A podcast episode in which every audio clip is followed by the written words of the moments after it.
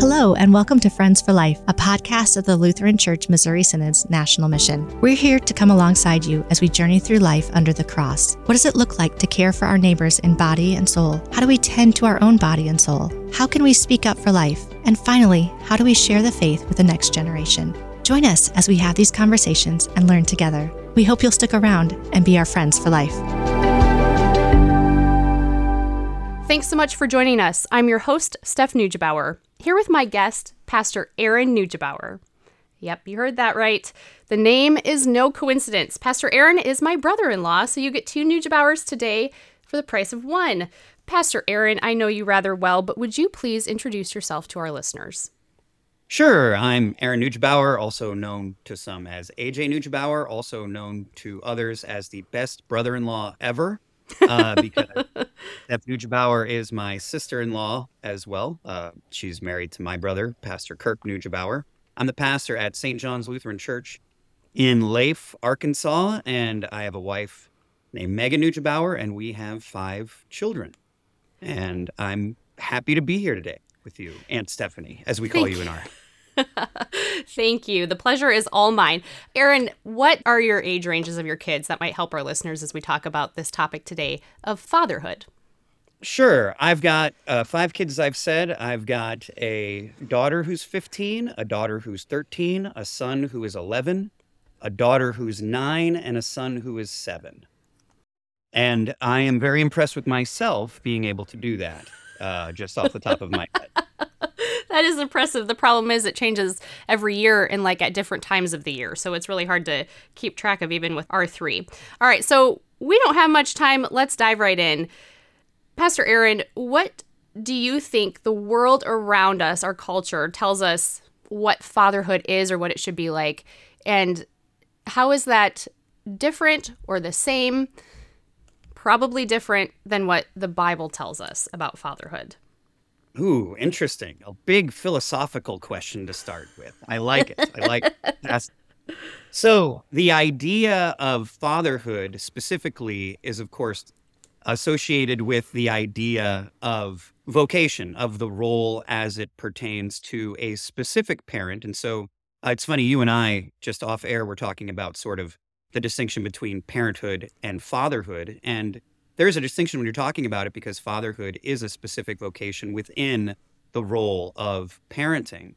The way that our current culture, uh, it's nothing new to say that views about gender and specific views about gender within our current culture, they seek to not have those distinctions made. And so I would say that people look at father figures as simply a parent with a parental role when when it's being done well it has specific and unique roles that are distinct from say what a child needs from a mother and this is the complementarian idea that God has created the nucleus family and that it's sort of the uh, the building block or the smallest unit of civilization. And as strong as that is, is as strong as any given society or civilization will be. And the father really is sort of the support beam of the family unit. If you're going to look at that as sort of a structure, then the father is the one who has to be holding it all up. He's the one who is given the most responsibility. He's the one who's given the most accountability. He's the one in that way who's also given the most power, may not be the right word, but the most authority. And as a result, there is a way that he should conduct himself that is distinct from the mother, which would be his wife, or their children. Luther talks a lot about vocation.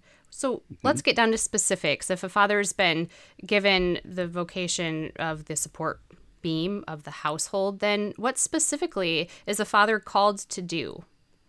So if you're looking at a father, then then you're more talking about his relationship and his vocation as it pertains to his children.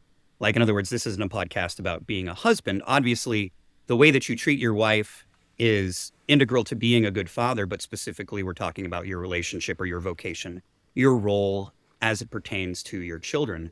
So, just looking at that, there's a million things that you could say, and I would like Steph, to get to a couple just fun little tidbits that I really think are like real world applications that can help people regarding fathering Yeah. children. But I think the largest one, this is probably the least ironic thing. What's the opposite of ironic? It's this is the most predictable thing that you could ever have happen. You have a Lutheran pastor on a podcast, and he's going to say that the most important thing is probably the distinction between law and gospel. So, honestly, sincerely, unironically, in order to be a good pastor, in order to be a good father, in order really almost in any situation where you are put in authority over people and you're trying to bring them wisdom and you're trying to give them guidance, the distinction between law and gospel is super important. How what does that look like as far as fathering goes? It looks like this. If my child is in a situation that I need to address, right? They've gotten themselves in some sort of predicament. Really, my response is going to be based on what? Well, do they need the law or do they need the gospel? And what that looks like, we just use any number of examples. So, for example, I have a child who is a wonderful little boy named Abraham. He's the best. He's great. He loves dancing. He loves hugging. He's just awesome. He's fantastic. He's seven years old. And for some reason, he cannot carry a plate of food across a room without spilling the contents of that plate all over the floor. Now, that is a problem for me and for his mother. And if there is a specific situation where I see that he's carrying a plate of spaghetti and he's carrying it on the carpet and it falls on the floor, which is very predictable and happens, that sort of thing happens all the time in our house. Now, if I look at his face and he is sticking his tongue out at me and going, neener, neener, neener, and going, look at what you got to clean up now, dad, then is he going to get the law or the gospel? He's going to get the law. And if I look at him, though, and I see that he's crestfallen, that despite the fact that he has done this and has been instructed not to many, many times, and I see that that really honestly with Abraham, he like you got to know your kids specifically, right? Each each one's different. And if I look at him and I see, I know how much he hates getting in trouble. He just despises being a disappointment. And I see that he's got tears in his eyes because he knows what's coming. And and whenever I see that, if I see that, then you know what I want to give him? I want to give him the gospel. Now that's one silly little example, but really is a microcosm of the entirety of the idea of how we interact with others when we're in a position of authority over them is that you look at are they being repentant and therefore need comfort and need to be known that they're loved and loved unconditionally? Or do they need instead to have the application of the law? Well, that's that's exactly how we carry out fatherhood. That's being the head of the family in the way that Christ is the head of the church. I like the practical example because that also plays out frequently in our house too. And I'll just say, as a wife and as a mother, the way that God has designed his creation is, of course, good. But I will tell you that it's such a relief to have a husband who you can look to and be like, could you please h- handle this? I, I always think that he has so much wisdom as it relates to parenting and applying law and gospel. And it's a relief that as a mom that that ultimately we shared that, but that ultimately kind of falls on him. And he's the decision maker of the family. He's where the buck stops. It's really nice to be able to look to him as the head of the household. Not only, you know, manage the spaghetti spill reaction, but also the the real hard questions that probably come as kids get older. And so how do you deal with something with a little bit more weight from your 15-year-old when situations get not so black and white? Yeah. So that's a great question. Real quick before I address that, I just want to follow up on something you said that I thought was was really good. This idea of of being like so you have a husband who has a natural advantage of being a father if being a father is a lot about making a law and gospel distinction because he literally has training in making the distinction between law and gospel because he's a pastor. This is something that's important though for all fathers and I really think a good rule of thumb is just this. right? When you look at somebody and if you can see that they are heartbroken because they think that whatever it is that they have done will negatively affect your relationship with them in some way, even if it's just temporarily, then give them the gospel. There is going to be a time in your life. So this is I'm talking like St. Paul says now when he's like this isn't from God, this is just one man's opinion. But this is I think I think this is really important. There's going to be and this gets to sort of this will segue into what you were asking about as the kids get older. There's going to be a time in your life as a father where one of your kids really messes up. Like messes up really bad. And and in that situation, you're going to see them mess up and you're going to see them devastated. And if it's really bad, you're probably going to be mad. You're definitely going to be disappointed. You're not going to want to have to deal with it. And in that situation, your kids will thank me for this. Give them grace when they don't expect it. Give them mercy when they don't expect it.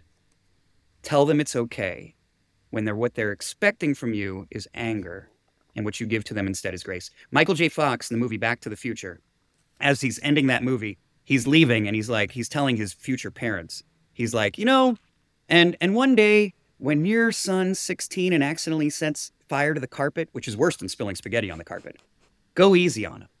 Well, hmm. this is sort of a, a golden rule sort of thing where we have a, a savior who says, I do not break the bruised reed. I do not quench the smoldering wick. Come, all you who are heavy burdened, and take my yoke upon you, for it is light. And I am gentle with you, and I am gentle in spirit. And when you give the gospel, when you see that it's time to give the gospel, give it like that. Give it like Jesus. Hmm. So, and I'll segue now into what you asked me, which is kids get older, and as they get older, the rules do change. They're different beings, they're different people. And so when you're talking about having a relationship with like a 15 year old, I find it just endlessly delightful to have kids as they get older. And and really the reason is because you can talk with them, you can explain things to them.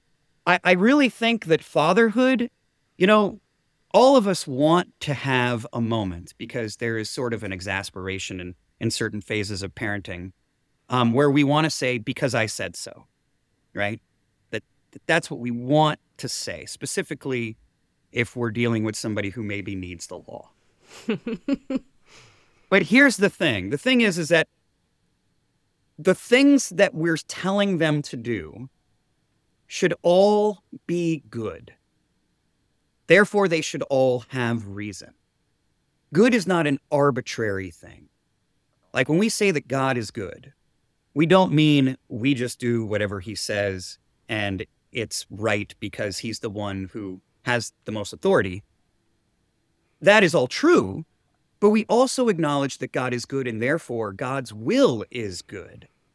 And if we can't see how God's will is good, we just need to look harder. Well, God the Father is called God the Father because it's we're fathers trying to emulate the perfect heavenly Father. And our rules and our rationale should not be arbitrary and should also have a good. Now, sometimes you can't do that when the kids are two and three.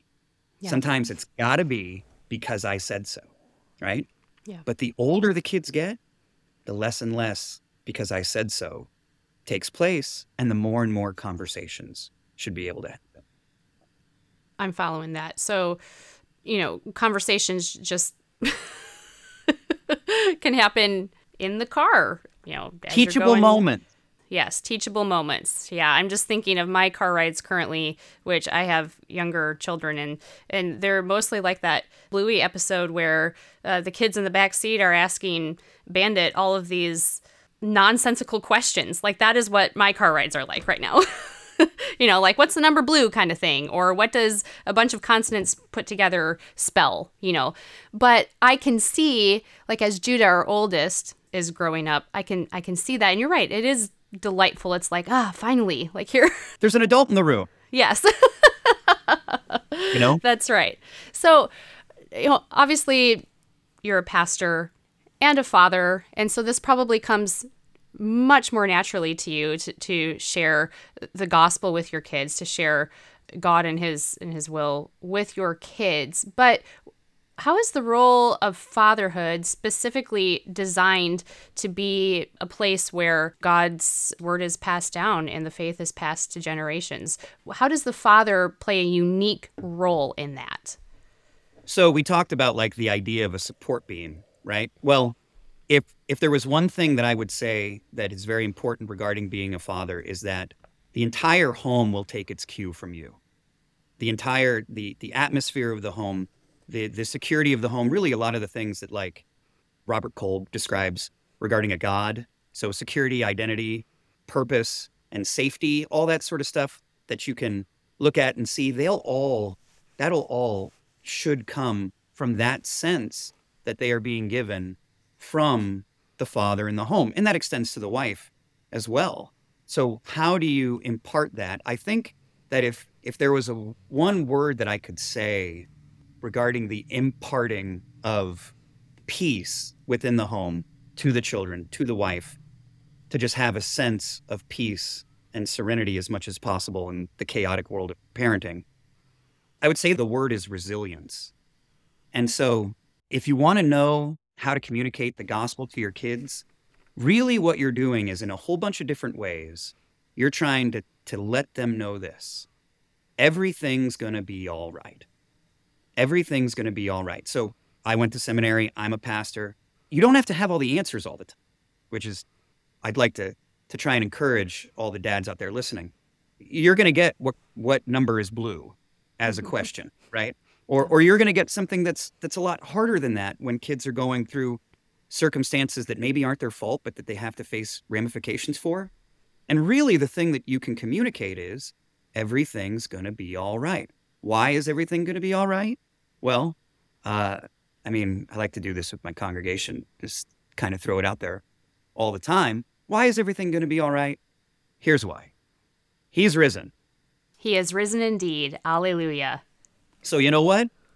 It's going to be all right. And resilience is one of the most important things that you can teach kids because the entire world now, we talked about sort of like the challenges of fatherhood as it pertains to the cultural idea of what being a father is. Well, being a person right now, the idea that that is pushed on everyone is that not only are you not going to be all right, but you shouldn't think you're going to be all right. And in fact, if something wrong happens to you, instead of trying to be resilient, you should be a victim. And you should bemoan the fact that something bad has happened to you. And you should lament it and you should try and place blame and find someone else that that can possibly uh, be the cause of this outside of yourself. And instead, like, so, so just let's take something bad happening. Uh, let's say, like, my son came home and he got in trouble at this. This didn't happen, but making something up. Alex came home and he's like, Dad, I got detention. And I go, Why'd you get detention? And he goes, Well, it's because the kid next to me was talking to me, being disruptive in class, and I was trying to tell him in response to be quiet or we were going to get in trouble. And I was speaking second, but I was the one that the teacher heard, and so I'm in trouble. Now, here's a bad fatherly response. Oh, that's awful. You should be so upset. You should be so mad. That's the worst thing ever. I'm going to rend my tunic and cry out to the heavens as a result of this injustice. Does that bring about peace? No, but I can see myself responding that way, which is, I, I mean, you're right. I've never thought of that. No, it doesn't Yeah, bring you- about peace. It doesn't bring about peace. You know what? You know what it is. Hey, Alex, everything's gonna be all right. You gonna get through this? Oh yeah, you're gonna get through this. This is nothing. You can do this. It's a walk in the park. You're gonna take the tension, and you know what? The the ability to be wronged, the ability to have injustice done to you, is really a measure of peace, and it's what we should be both emulating for our children as a father, and it's also what we should be passing along because we want kids that are resilient. You want to see a successful parent. you- look at their kids, and bad things can happen to them, and they shrug it off because that's the comfort of the gospel. It's the ability to know no matter what happens. I mean, there's a whole bunch of situations where we just got to throw our hands up and say, God is God, and I am not, and I don't understand why this is happening. But I know who's in charge, and I know it's going to be okay. So my guess is that your parenting style, correct me if I'm wrong, is that when it comes to like what we might call family discipleship or family catechesis, your approach is kind of the doing it as we walk along, as we rise up and as we go to bed, a Deuteronomy 6 approach. Does your family have any kind of formal, like devotional time, or how do you handle that as a oh, father? My poor children. I mean, so like when you say like as you go along your life, essentially like I I just I feel like the entirety of my children's life, like we talk about teachable moments, uh, they may, if you asked them, they would probably say, well, yeah, that's every waking moment because we're just having these conversations perpetually. If you're looking for teachable moments, you will never stop finding them. If you want to be deliberate about something, I mean, the thing that we do, again, I don't want my kids to dread this, but, but we're deliberate in that we do family meetings. But the family meetings aren't, these aren't like, I'm one of those guys who you can ask, so within our congregation, we we don't have monthly elders meetings. We meet when the need arises. And sometimes it may be more than once a month. Well, family meetings are not planned, but they happen all the time. And sometimes it can be something as simple as I mean, everybody has been in this situation before, and just in in the year of our Lord 2024, in the culture that we live in, you are watching something that you think is innocent enough on the television and a commercial comes on that shows something that goes against your values and norms it very easily, right? Happens all the time. You know what that is? That's a family meeting. Everybody come here. We're going to talk about this. We're going to figure this out. Everybody should, in, in these difficult conversations that we have about all of these cultural things, about all of the things that our kids are subjected to when we send them out the door, you know, there's all this, there's this debate that every family has internally, that every mother and father has about how much to let your kids know what's going on in the world. I, I don't, I think that there's no hard and fast rule for that. You've got to kind of take the situations as they come. But I will say for sure that if they're hearing about things or seeing things or being exposed to things outside of your presence, then you better address it. You better talk about those things. If they're seeing a, a commercial while they're watching YouTube, if they're hearing people talk at school in a certain way, all of this sort of stuff, you can't be silent on it if they're hearing about it from someone else. And so we have family meetings and they're topical. And if if there's something that's been said, if there's something that's been heard, I mean it can be something as simple as I mean this this is an example that's that's pretty easy. I had a kid say a word that they didn't know was a bad word. Well, guess what we had? Family meeting. It wasn't law, it was gospel, but I want my kid to know you don't say that word. And they didn't know it before. And now they know.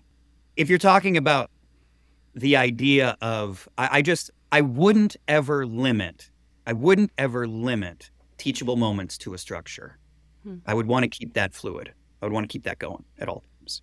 Yeah, I hear you. Yep. No, that that's uh, good advice, and that is something I'm learning as I'm watching Kirk parents, my my husband, your brother, is that he's so good at recognizing those moments when I'm not. I think that maybe something about fatherhood and kind of our, our the structure of our family right now is that when I'm like entrenched in the day in day out of motherhood and you know have changed the seventh diaper and we're on the our third outfit and you know suddenly it's lunch when it was just breakfast kind of a thing i think that uh, what fathers can provide is perspective when when they kind of haven't had like a day like full of that kind of thing um, it's just really refreshing to have two parents doing doing this together and helping each other so I guess that leads me to my question of what would we be lacking or what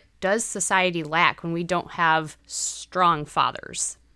Yeah, so Stephanie, your comment was a great segue to that because when you have those sort of family meetings, when you've got when you've got those things about the things that are out there in the culture, even those and even the ones that really upset us, we still want to keep the main rule. So if we're having a family meeting because I've just seen something on a commercial that goes against the values that we know to be true, I don't want to communicate to my kids that I am so upset about this. And this is insurmountable. And and they should feel rage in the same way that I feel rage about it. Instead, the lesson is the same. The lesson is, hey, guys, this is not God's will. This is God's will, and it's good, and this is why it's good. So it's not arbitrary, right? This it's all full circle. This is this is why this is good. But again, everything's going to be all right. You know, he is risen. He is risen indeed. Hallelujah. Is that what you wanted right. me to say? yes, absolutely. Yes. You, like it's Easter, the whole podcast, right? But and and so so what are we missing without good fathers? We have a bunch of people who don't know everything's going to be all right. We have a bunch of people who are anxious. We have a bunch of people who are depressed. We have a bunch of people who don't have the support beam that's holding everything up. We don't have the comforter. We don't have the one who is, because really, the one who is able to say everything is going to be all right, that's strength. That's resilience. Resilience is strength. And so, in a world without fathers, we have a bunch of anxious, purposeless people who don't have that sense of stability. And then that ends up, we all, we, we all come into contact with other people throughout the entirety of our day. And and the sense of unease, the that that sense it it ripples out like in a pool to everybody that we come into contact with. And so we've got we've got whole generations of people who just have a very unstable sense of being and uneasy feeling wherever they go. I mean, you can look at everything. I mean, I don't need to tell you that that sort of anxiety is is just something that everybody experiences it, and, and some people do it in almost incapacitating way. People feel that way. If you want to know a good thing that you can pass along to your children, it's stability. I mean, that it's just another word for peace. That's all it is. And, and in a society without fathers, you don't have peace because you don't have the strength of somebody telling you, look, Jesus is risen. He is coming back. He sits on the throne of all creation. He is the one ultimately in charge. You don't need to curse the darkness. You can be a light. You can be salt. You can be the city on the hill because everything's going to be all right. So, in our last couple minutes here, I know this is just kind of what you live for, is I'm going to open up the floor. You've got a couple okay. minutes to just say to fathers and to anyone listening, what do you want them to know? What do you want to pass on? I'll keep I'll keep it singular. I'll keep it singular because I just I think this is the most important one and it sounds silly, but it's actually foundational and by foundational I mean it's the thing the entirety of creation was based on. I mean it sounds big, right? Yeah. Like back in the beginning sort of stuff. I'm ready. See my pen? All right, awesome, fantastic. uh, and you already know this, Aunt Stephanie, I know, but but all the listeners out there, if I'm walking in Walmart and I I live in Arkansas, so we say Walmart. You pick your own local uh, uh, supermarket or or superstore or whatever it is. If you're walking in there and you see a child, and the child is throwing a temper tantrum, and the child is throwing a fit, and there doesn't seem to be a reason why, but they're just not being good. They're thrashing, they're kicking, they're spitting, they're whatever. 99 times out of a 100, I can tell you the reason for that. Do you want to know what that is? That kid is tired. The child is tired. The entirety of our creation, the way that we is is woven into us in the way that God made us, is that we are creatures who need rest. It doesn't matter what stage. See, this is one of the things that you're talking about. My kids are different ages. Teenagers need rest. Fathers need rest. We are not the way that we are supposed to be if we don't rest well. And one of the things that we have done in a lot of ways is our is the sleep schedules for our children a lot of times. Uh, and the older that they get, the worse this gets. But if you want if you want to have children who treat other people well, and if we as parents want to treat other people well, being well rested the third commandment is not optional. We act like it's optional. Sometimes we even act like it's noble to break it. But for small children, if you see this is oftentimes something that they don't know the ability to articulate, there's two things that kids aren't very good at articulating. They're very good saying they're hungry. They're very good saying they're thirsty. They're very good saying they want that. They're on. They're honestly pretty good about saying that they're sad. They're not good about saying they're tired. And the other thing, and I'll throw this in there, is that they're not good at saying they need affection. Hmm. So that's that's another thing. If you're seeing that your kid has a need and you don't know what it is, a lot of times kids are not good about articulating the need for affection. So have your kids be well rested. Have them, you know, put them in bed early. Let them rest on days. I mean, you know, there's I, I had a grandfather who I loved very, very much. But when I was a teenager and I would get done with school and I was not a lazy kid, this is all law gospel. You got a lazy kid, tell him to get off the couch and go mow the lawn. But my grandfather had a no no sitting on the couch idle sort of mentality. We all know this sort of uh, stereotype. And I'll tell you, teenagers need to rest. And, and it's a command from God. You know, it's be well rested. Let your kids be well rested. Don't let them be lazy. If they need the law, give them the law. But let them be well rested. And then the other thing I would say is teenagers, young kids, a lot of times they need affection, they need to be lifted up, and they're not able to articulate that. If you see that as a need, go give him a hug. Hmm. That's good. Uncle Aaron, Pastor Aaron, thank you so much for being my guest today and for sharing your wisdom on fatherhood with all of our listeners. It is my pleasure, Aunt Stephanie. Uh, I know we we talk about this all the time. You're my best friend. It's awesome that you're doing this, and we're we're besties, and uh, so it was a pleasure to finally be able to do this with you. Uh, and thanks to our listeners for tuning in. If you liked what you heard, please leave us a review and don't forget to click the follow or subscribe button so you don't miss out on upcoming episodes. You can find us on Facebook and Instagram as Friends for Life LCMS. And finally, listeners, we want to hear from you. Do you have an idea about a guest you'd like to hear from or a topic you want talked about? Email us at friendsforlife at lcms.org. We want to hear from you about what you want to hear about when it comes to issues of life.